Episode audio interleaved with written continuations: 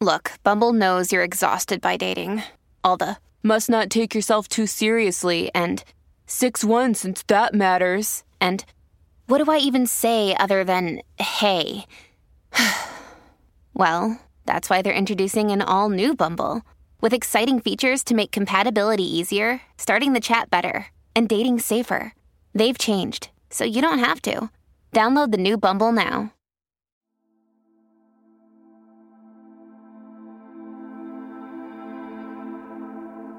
It's Wednesday, Secret Squad, and you know what that means a new episode of I've Got a Secret. I'm Robin McGraw, and you are all going to be riveted by today's guest. Jeff Deskovic is an attorney and internationally recognized wrongful conviction expert. Why is he an expert, you ask? Well, at the age of 17, Jeffrey was convicted of a murder he did not commit. He spent 16 years in prison before being exonerated by DNA evidence. Jeff has now dedicated his life to preventing wrongful conviction, founding the Jeffrey Deskovic Foundation for Justice and serving on the Global Advisory Council of Restorative Justice International. His story is truly remarkable, and I can't wait for us to dive into all of the details. This is the secret to fighting for the truth. Thank you for dialing in with me today, Jeff. You're welcome. Thanks for having me. Oh my gosh. You have no idea how excited I have been that we were going to get together today and virtually, of course. I'm so sorry that we're going through this. Of course, we all are this pandemic and that we can't be together in person. But I thank you so much for, again, for dialing in and doing this together virtually. Absolutely. So let me ask you first do you like to go by Jeffrey or Jeff? I, I, prefer to go by Jeff. It's a little bit more friendly and less formal. Okay, wonderful, wonderful. So it'll be Jeff from now on. so, Jeff, I'd like to start from the very beginning, and I'd love for you to tell us about your life before you were wrongfully accused. Yeah, so I grew up in the city of Peekskill, which was Westchester County, New York. It was the suburbs. It was about it was a middle class neighborhood. It was ethnically diverse, and we were middle class. I'd say we were mid rung of middle class. Uh, it was an apartment complex. There were a lot of kids that lived in that apartment complex, and there were lots of kids that lived in the surrounding neighborhoods that used to come over there. We had a playground, we had a tennis court, there was um, swimming pool, you know. And I was growing up, I was kind of one of the two main kids that was the life of the party. So whatever I would suggest would be what we would do. If we're going to play Monopoly, we're going to go on a bike ride, we're going to go play basketball, or any number of other games that, that kids do. But that was my life out of school. But in school, and the, the public high school which I wanted to go to was literally across the street from from my house. And but but in school though, because I had actually skipped a grade, I skipped uh, first grade. So the kids that caught up to me in my first year of high school because the kids were a little bit older than me. So, you know, they were into drinking beer and going to parties and dating, and I really playing organized sports, and I really was not. So I didn't fit in there, um, be, you know, because of those things. So I was kind of like really um, uncomfortable and tight and withdrawn, and I didn't quite fit in. So, what were your aspirations as a teenager? Because for those who don't know, you were wrongfully accused when you were 17, as I said in the beginning. So, before that, what were your aspirations when you were a teenager? Yeah, so when I was a teenager, the career I wanted to have when I grew up was to be an attorney. My mother had a personal injury attorney, and I remember seeing him a couple times with the suit in attaché case, and he seemed to be well respected and, um, you know, well compensated. You know, um, and, and then I would wind up being, you know, arrested when I was 16. I would turn 17 by the time I you know, lost the trial and was in prison. But that was a career I wanted to have when I was a teenager. Before I was a teenager, though, and this will come into play in the story in, in a few minutes. Uh, before I was a teen, the career that I wanted to have when I grew up was actually to be a cop. really? Oh, wow. When did you find out that your classmate Angela had been raped and murdered? Like approximately three days afterwards by a newspaper. I mean, I remember hearing the announcement over the PA system that she was missing, you know, in, in the, you know, PA system in the high school. And if anyone here heard, know anything, you know, um, and then I remember reading in the newspaper that she was missing. And then, uh, Uh, a couple of days later in the newspaper, you know, the article was you know, uh, teen body found, and yeah, and it was an announcement made over again over the Peekskill High School. Uh, so you were classmates, but you weren't really close friends, correct? Correct. Yeah, she was in two of my classes as a freshman, one as a sophomore. I knew her name, she knew mine. That was the extent of it. We're not even really on a high buy basis. Uh-huh. And you heard over the PA system that she was missing. And then three days mm-hmm. later, you read in the newspaper that she had been found and had been raped and murdered. Right. And how did you feel when you heard that? Just, of course, like anyone I was kind of shocked. It was really my, it was really my first brush with death. Uh, I was a sentimental kid. I mean, I did have an emotional reaction to it. And, um, you know, the police interviewed a lot of students from the high school, and some of them told the police that they might want to speak to me because I didn't quite fit in. So that was how I originally got on the police radar. really? I, so I guess like the underlying theory is people that don't fit in commit heinous crimes, right? Oh my gosh. That's how you even got on their radar was from your yes. fellow classmates just saying, you know, he's just an odd kid. He just stands out. You might want to talk to him. Right. Lesson learned right there. Isn't that a shame? So my emotional reaction, though, the police also looked at that as being suspicious. Well, why are you like emotionally wrought over this person that you you know barely knew? And so they thought that that was uh, they thought that was odd. They thought that was suspicious you know. And a, re- a last thing was that the uh, Peekskill Police they had got a psychological profile from the NYPD, which purported to have the psychological characteristics of the actual perpetrator. And it turned out that I matched that profile, so that was a type of reinforcing factor. that is very scary. You're completely innocent and just labeled odd by your fellow peers and so, therefore, you're marked as a suspect. Now, is it true that you went to her wake? Yes. And so, why did you do that? Just because you have compassion? Because because I had compassion, and everybody did that. I mean, I went multiple times, but then again, so did everybody else. Some people went to four sessions. You know, I went to three, but it was. I mean, it, this shook up the whole community of Peaks. There hadn't been a murder in a really long time I mean, uh, the, the, the city almost shut down. I mean, parents were bringing their kids to the high school, picking them up, bringing them straight home. Uh, you know, there were town hall meetings made, you know, to give updates on investigation, give safety tips, uh, and even even to the point that free mental health counseling was available to anybody who who wanted it. Uh huh. Uh huh. Very natural thing. That doesn't sound odd that you would go to her wake even three times, just as everyone else was. So, uh, so now they the police come and get you. They pick you up and they take you in for questioning, correct? Correct. Oh, so as a young boy, did that just scare you to death? Not fully, because the way that they got me to agree to go to the to the police station was that um, they said that they wanted my help to solve the crime, and I said I don't see how I can be helpful. They wanted me to be helpful, right? And then I don't see how I could be helpful. I don't know anything about it, and you know, and then and, and then that was a theme for the next six weeks that you know um, characterized all of my interactions with the police. Half the time they talked to me as a suspect, and that would scare me. But then when they would push too hard, and I would become really frightened and want to just get the heck out of there, then Jeff as this junior detective helper theme was introduced by you know the officer who was playing the good cop. Oh my heavens. Did you kind of, this is, I'm just curious, did you kind of relate it to uh, TV shows you had seen and, and movies? Yes, I did. No, I, I did. I, I certainly did. And they helped that along. You know, they would say, look, the kids won't talk freely around us, they will around you. Let us know if you hear anything. Uh, stop in from time to time. And any new theories, they they would ask me opinion questions and congratulate me that my opinion was correct. And again, I wanted to be a cop pre-teenage years, so this was like a unexpected early opportunity to do this police work. And so that fact, along with my being 16 was how they were able to pull the wool over my eyes. Oh, wow. So uh, so you said this went on for about 6 weeks. So it wasn't yes. just a one-time questioning. They they kind Correct. of played you for over 6 weeks. Yes. And now let me ask you this. The first time they questioned you, was it at the police station? Yes. Where were you when they took you down there?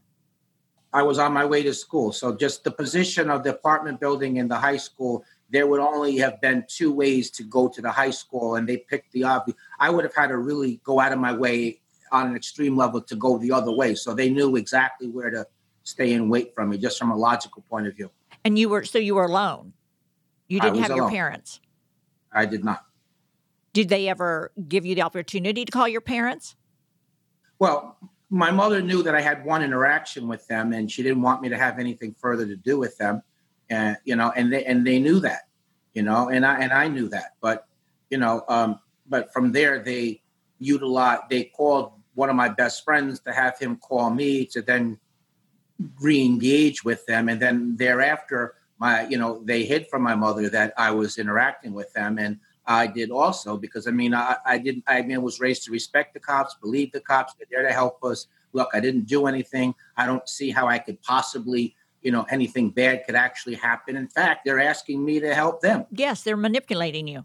they're manipulating me. And there was one other manipulation that I want to uh, reference also, which is, um, you know, in their playing the good cop, bad cop tactic you know, I, I, began to look up to the officer who was pretending to be my friend as like a father figure. I mean, my father was never involved in my life in any aspect. I never actually met him. And so him pretending to be my friend, you know, was another psychological factor in all of this. Oh my heavens. So was there a point in that six weeks when you saw that even the good cop was not your friend? it wasn't until after I was arrested. oh my! The six week period where they were, you know, manipulating me, it came to an end by by them telling me, uh, "Look, we got some new information in the file, and we want to share that with you, but." You have to pass this polygraph test first. and plus, if you do, and you'll be more helpful. Plus, if you do that, you know, that part of the conversation where we start talking to, you know, we're talking to you like a suspect, you know, we can we can drop that aspect of it and really focus in on solving the crime. And so the next day, rather than go to a high school, I instead went to the police station where I thought this polygraph test was going to take place at. Oh no! And and did you take a polygraph test? I did, but it wasn't at the police station. They drove me by car across county lines, uh, 40 minutes to deliver me into the hands of this polygraphist who was a Putnam County Sheriff's investigator, but he was dressed as a civilian. He, he never identified himself to me as a as a cop, and as he testified, he carried out this procedure, which he called uh, GTC, uh, get the confession. And I just want to tell the listeners right now to just pay such close attention because all of these facts play such importance in your story and especially in the trial.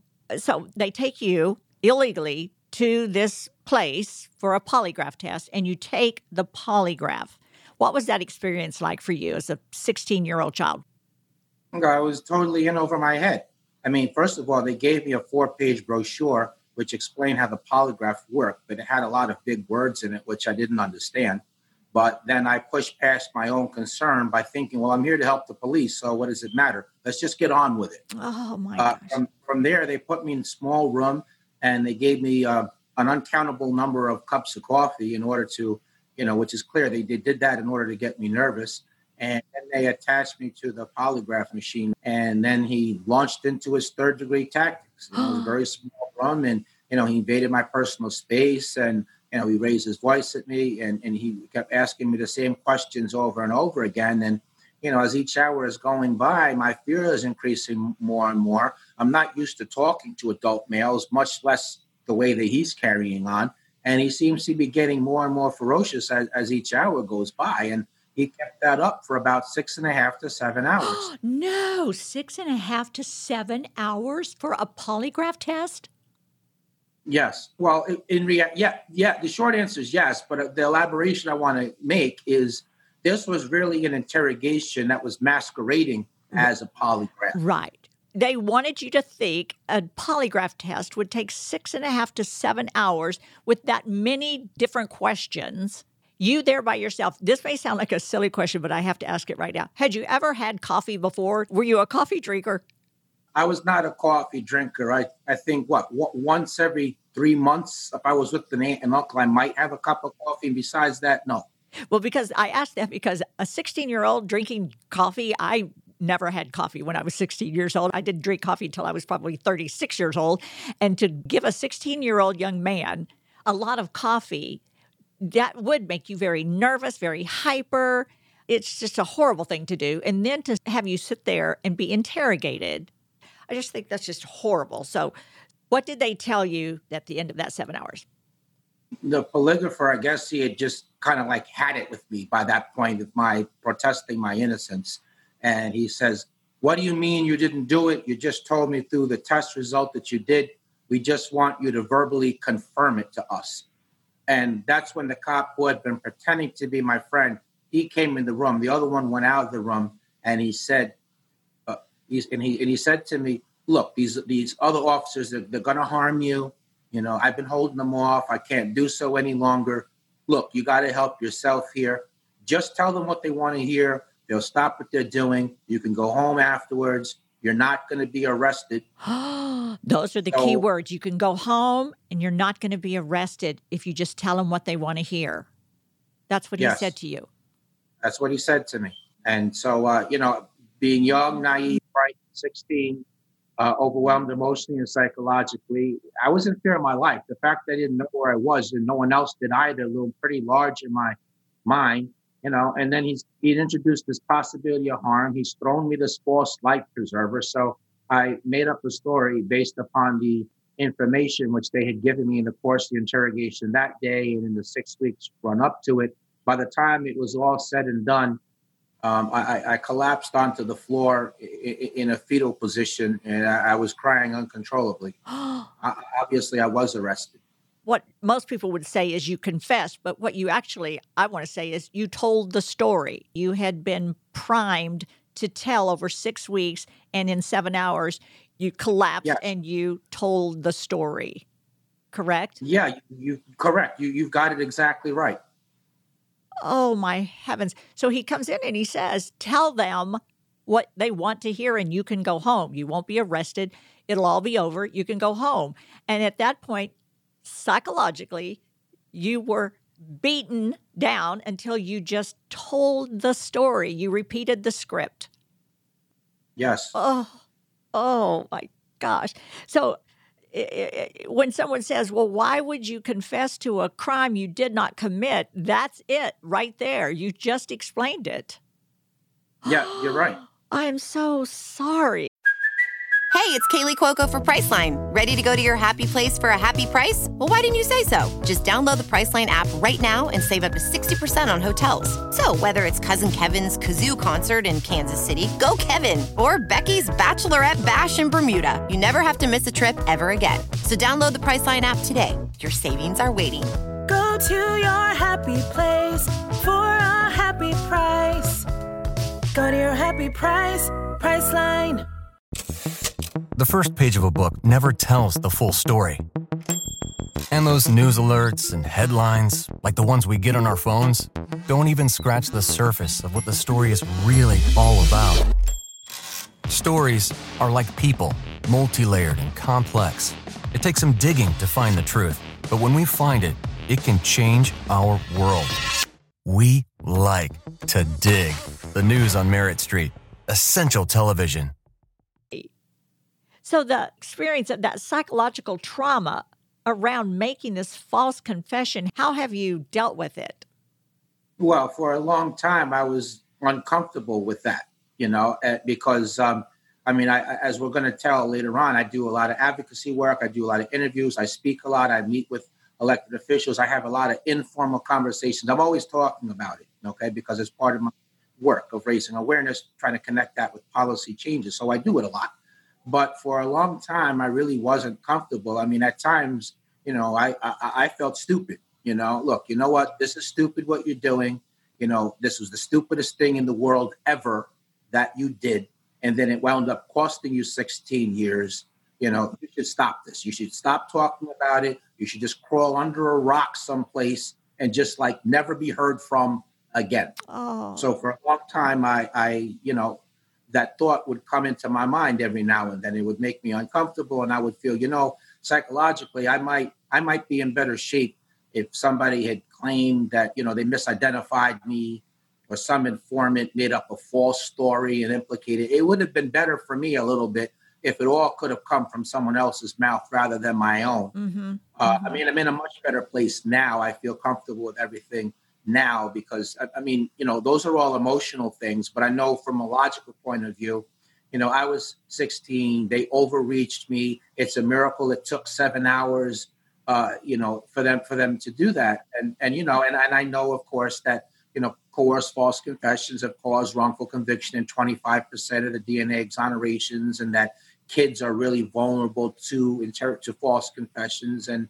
you know so are people with you know mental health issues i mean they do this to adults. So that's all kind of helped me in in in that but and and and they can do that. They get away with that. That's allowed. Police yes, can do that. They can tell you anything they want to tell you. They can lie. Yeah, they're, they're they can do anything. Yeah. they can they do that. uh, okay, so I want to go back so that we can do this in order because your story is so compelling and so fascinating, but also just heartbreaking at the same time eh, from the beginning. So let's go back to they've beaten you down and you've confessed to the crime. So now you're arrested, correct? Yes, I know that now, but they hid that from me in the moment. So the cop was pretending to be my friend. You know, he starts petting me on my on my head and trying to calm me down. And then this, uh, you know, then uh, a different cop was dispatched to go and, and give me something to eat because I, I, hadn't had anything to eat all day. And um, then they put the, you know, then they transport me back to Peekskill, but you know, they want to put these handcuffs on me. And I, and, and I, and, you know, and I said, well, why are you putting handcuffs on me? You told me you weren't going to arrest me. And the lieutenant says, oh, safety. Oh, just safety. So they drove me back to headquarters. It still hasn't dawned on me that I've been arrested, even though I'm in handcuffs. And we're at the police station and they're giving me pizza to eat. And as I'm eating a couple of slices, I'm interrupted periodically by different officers carrying out various aspects of processing. And so eventually we got time to do the fingerprints and they rolled my fingers in the ink and everything. And you know that really got me angry and so i looked around for anybody that, that i recognized and i saw the cop who had been you know the, the, the bad cop and you know and i kind of yelled you know w- you know what, what's he doing man? I'm you know he's got my my hands are full of ink you know I, i'm trying to eat pizza over here. And he says well he has the right to do that. And so i said what do you mean he has the right to do that? You know i was told i wasn't going to be arrested. And, and he says, "Oh, you you are being charged with the crime." And it was at that moment that I realized what happened. And then I asked to see, you know, the good cop, and uh, you know, he but the, he was nowhere to be found. Oh, oh, he was That's at home. He was at home with was, his family having dinner. He was just, he's right. over. He's off work. Right. Your history to him. It was just all part of the job. So you were arrested, fingerprinted, and did, yeah, then, they, then he asked me if I wanted to call my mother, and of course, my answer was no because she never wanted me to talk to them in the first place. And you know, but of course, at 16, most of us think that we know we know better than our parents. Or you know, the adults are stupid. We know better. And the last thing in the world I wanted, you know, was for them to call her and tell her about this. Because then you, you know, get in trouble. yeah, right. Yeah, oh, yeah. So she, yeah, yeah yeah. So eventually, they I saw her, and then they wound up transporting me to the county jail. So the next step, I guess, all this whole time you know you didn't do it, and uh, yeah. but you have to get an attorney to get mm-hmm. ready for yeah. trial. And so, does the state appoint you an attorney? They do. And I understand that he was just horrible. Yeah, yeah, he was horrible. So specifically, you know, he he rarely met with me you know, whenever I would, whenever he met with me, I tried to explain that I was innocent and what happened in the interrogation room, but he, he always was shutting me up. He he told me one time that he didn't care if I was guilty or innocent. Oh no. He oh, no. he did not he did not interview or call as a witness my alibi. I, I had actually been playing wiffle ball when the, when the crime happened. Um, he didn't he he did the, the results of a DNA test came in from the FBI lab before the trial, and you know he was supposed to use that to he was supposed to educate the jury on what the DNA evidence meant and use that to challenge the confession. except that he didn't. He did. Oh, uh, so there was DNA found at the scene on, yes. at the crime on yes. the victim. Yes. And of course, it was not yours. Right. And he did not use that evidence in your trial. Right. Right. I mean, the evidence was introduced at the trial by the prosecutor. So he did like a slick trick. He called he called the DNA expert during the prosecution's case. He did that on the front end of it so as to then call all the rest of his witnesses, the officers, to try to like to try to minimize it, you know, so that by the time at the end, that's not the last thing that they would have heard. And so he, the prosecutor, did that tactic, um, but my lawyer also didn't fully make use of that the the DNA.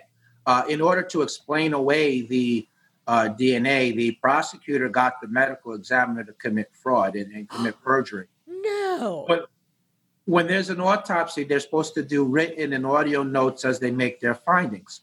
And so, six months after doing the autopsy, once this DNA comes back and doesn't match me, the medical examiner suddenly claims, you know, and this is hundreds of autopsies later, right? He suddenly claims that he remembers that he forgot to document uh, evidence which he claimed showed that the victim was promiscuous. And that allowed the prosecutor to argue that the, the, the, the fact that the seminal fluid didn't match me, that didn't mean I was innocent. There must have been yet another person that she slept with before I murdered and raped her. so to wrongfully convict me, he was willing to trash her reputation. I mean, this was a this was a 15 year old immigrant from Colombia who lived was in the country for about a year and a half. She lived a very sheltered life. She never went anywhere unless her older sister or parents were with her, and, and they were willing to say that in order to get a wrongful conviction. And one of the things that allowed them to do that was that her family was not coming to court. So they had no idea what was being said about her in the courtroom. At the, taking his lie a step further, the prosecutor named another youth by name that he claimed had slept with the victim, but he never set the proper foundation for that. He never asked this other youth to give a DNA sample. He never called him as a witness. He simply made the unsupported argument to the jury. But my lawyer allowed that to happen. As a matter of fact, my lawyer should have never represented me because this other youth that the prosecutor was falsely saying must have slept with the victim he was rep, uh, one of his colleagues elsewhere, another public defender in that same office, was representing him while also supervising him on my case. this is so just horrible. I know it gets a little bit worse. Uh, let me let me uh-huh. fill in a few more details. Um, so, um, but then the, then the, last thing, well, not the last thing. One of the next points I want to make is that um, my interrogation was not videotaped. It was no audio tape. There's no signed confession. There's just the cop's word for it. And when they came to court, they left the threat and false promise out of their story. So the jury never heard that. And I wanted to testify as to that, except that my lawyer wouldn't allow me to. And he was like, look, just sit back, okay? You don't know better than adults, all right? You already thought you, you were you were uh, knew better than an adult. And, and, look what it got you. Because let me sit back and, and, just sit back and let me do my job. So I didn't, I got talked out of testifying that way. Uh, but then another aspect of it was that um, I hadn't, uh, we had briefly considered to have a bench trial, which is decided by a judge instead of a jury because of the presence of this confession. But my lawyer came to me one day and said, look, the judge spoke to me off the record, and he and he told me to pick a jury because he didn't want to find he doesn't want to find you not guilty. oh. So that was improper right there. That's my right to decide if I want a jury trial or a bench trial. You know, and and and, and every and it suggests to me that he was feeling some public pressure because every time I made a court appearance, it was this big major media moment with all this guilt presumptive and prejudicial coverage happening. So, not content with having coerced the confession out of me, the cops also falsely attributed a statement to me. Specifically, they said that they claimed that I told them that that I didn't know if the perpetrator ejaculated or not. And that word was not in my vocabulary as a 16 year old. And they that statement did not appear in any of their written reports about the interrogation until after the DNA matched me. So it's clear that they fabricated that in order to help the prosecutor get around the DNA. So there's that. But another aspect to it is that when the DNA didn't match me, the cops went back out into the field and they interviewed about 17 witnesses who knew the victim in one capacity or another. All of those witnesses told the police that she didn't have a boyfriend, there was no consensual sex, but the cops did not document any of those witness interviews. And so the defense never learned of any of that. And one more thing, if all of that, if you think that was something, right, try right. this on. Okay. Uh, the victim's clothes were entered into evidence, including her bra. And the jury asked to see the bra, which was important because that was in one of my statements that they coerced that. was that was in that that what I was story I made up. You know, I, I claimed that I ripped off her, her, her bra, and you know, some bras you can't rip off of a body. So when they asked to see that, you know, that was like a bright spot for the defense. So, but it was at that moment when they asked to see it that the judge uh, notified everybody. He said that the clothes had been left in the courtroom over the weekend and that apparently the custodians thought it was garbage, and so they threw it out. And yeah, uh, so he allowed a photograph. He replaced the actual bra. He refused to give me a mistrial. He refused to strike any statements pertaining to the bra, and instead he said, "Look, I'm going to substitute this bra with a picture in which you can almost see the bra in in in the picture." But when they had been out, the jury had been out deliberating for three days, and just before they came back in with a verdict, they sent a note out to the judge asking, well, if we don't come up with a verdict, are, are we going to be sequestered over the Christmas holiday, you know, kept in a hotel and, you know, incommunicado from the rest of the world? And the judge told them yes. Are we going to miss Christmas? Yeah. And We're going to miss Christmas and Christmas dinner. Yes. And so the are we going to miss in- Santa with our children? I learned many years later that at that point that they sent the note out, it, it was 11 to 1 at that point towards finding me guilty. And there was one juror who was holding out, and, and he said, you know, they were pressuring me, you know, and, and then when we sent out the note, you know, then they really amped the pressure up more, and none of them wanted to be sequestered, you know, and I didn't either. So even so, you know, even though I thought, even though I didn't think you you you know you, you know I was guilty, uh, he switched his vote just to get out of there, and he voted guilty, and that was that was that was the unanimous twelve person decision that you know found me guilty.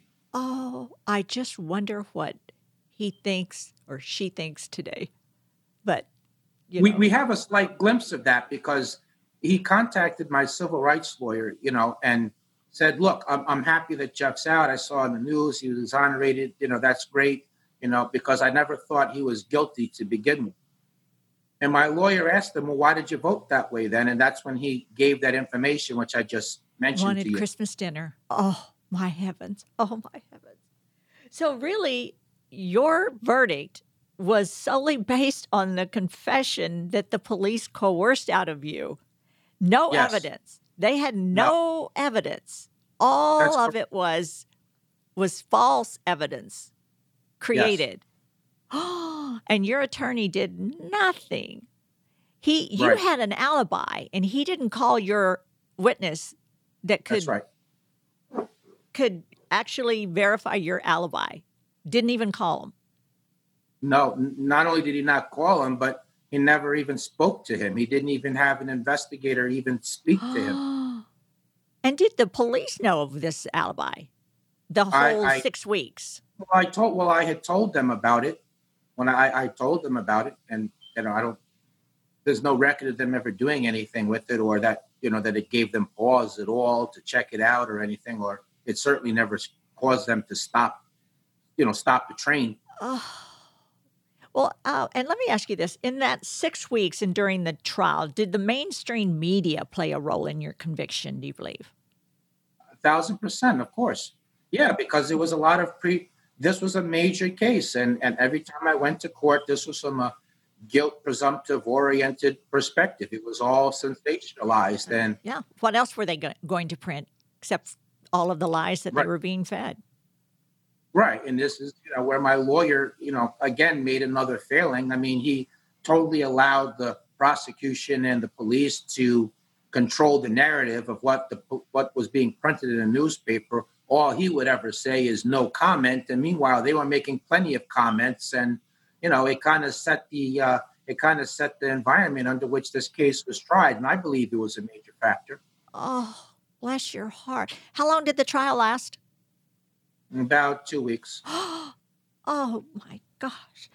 So, so it's right before Christmas. They come back with the verdict, and you're found guilty of a crime you did yes. not commit. Right. And what was the sentence given to you? Yeah. Uh, so uh, when I went to the sentencing hearing, I, I, begged the judge to overturn the verdict. I referenced the DNA, and he said to me, right, fa- fa- fasten up the seatbelt here. He said to me on the record, he says, maybe you are innocent. But you would think that the next step that logically flows from that is you got to stop this thing. You're the judge. You could overturn the conviction. You could reverse any number of rulings, including this evidence being thrown out that, that, that you made against me. So he's admitting he this. knows something. He's he's admitting in his heart he knows, he knows that, yeah, that you DNA, were jerked around DNA, completely, jerked around. Correct. But instead of doing that, he instead gave me a 15 to life sentence, which I was sent, you know, to I was sentenced as an adult and I was sent to a men's maximum security prison. Oh, 15 to life. Yes. Oh and how did you feel in that moment when you heard your sentence? I thought my life was over. I didn't know what to expect. And and how many family members were in court with you when it was read? Uh, three. Who were they? It was my my my, my mother and um, t- two of my aunts. I'm just so sorry. I'm sorry for your mom. What did she say? She didn't say anything. I mean, when you're in court and you're just there as an audience member, you know, you're not you're not allowed to speak. Certainly, no one's going to ask you a question. Were you allowed to hug her? No. No, I mean, I had been on bail during the trial, but when they, I was found guilty, I was taken back into custody. Uh, you know, and so you know, I came into the court, you know, as a prisoner. But that was another thing, just to just to give a further illustration of how bad the media coverage was. When I got bailed out, I mean, that was that was a big media thing too. As a matter of fact, the person who bailed me out, who, who was a uh, local businessman who owned a carpet store, you know, he got a lot of negative publicity and he lost business as a result of doing that. Oh, did you know him? Yeah, he was. Yeah, he was my mother's boyfriend. Oh, wonderful. How much was your bail? It was fifty thousand dollars. Wow. Oh, I'm so happy you were bailed out. I'm so happy you got bail yeah, definitely made it. It did. It did make a big difference in the time leading up to the trial. Did he ever regret that he bailed you out? No, no, no, he didn't because he he lived to see me exonerated. Oh, that's so wonderful. And your mother? And we your... reconnected. Yes, and my mother did as well. Wonderful, yes. wonderful. oh, and I'm sorry he lost business, but that that's how the world is, isn't it? Sadly. Yes.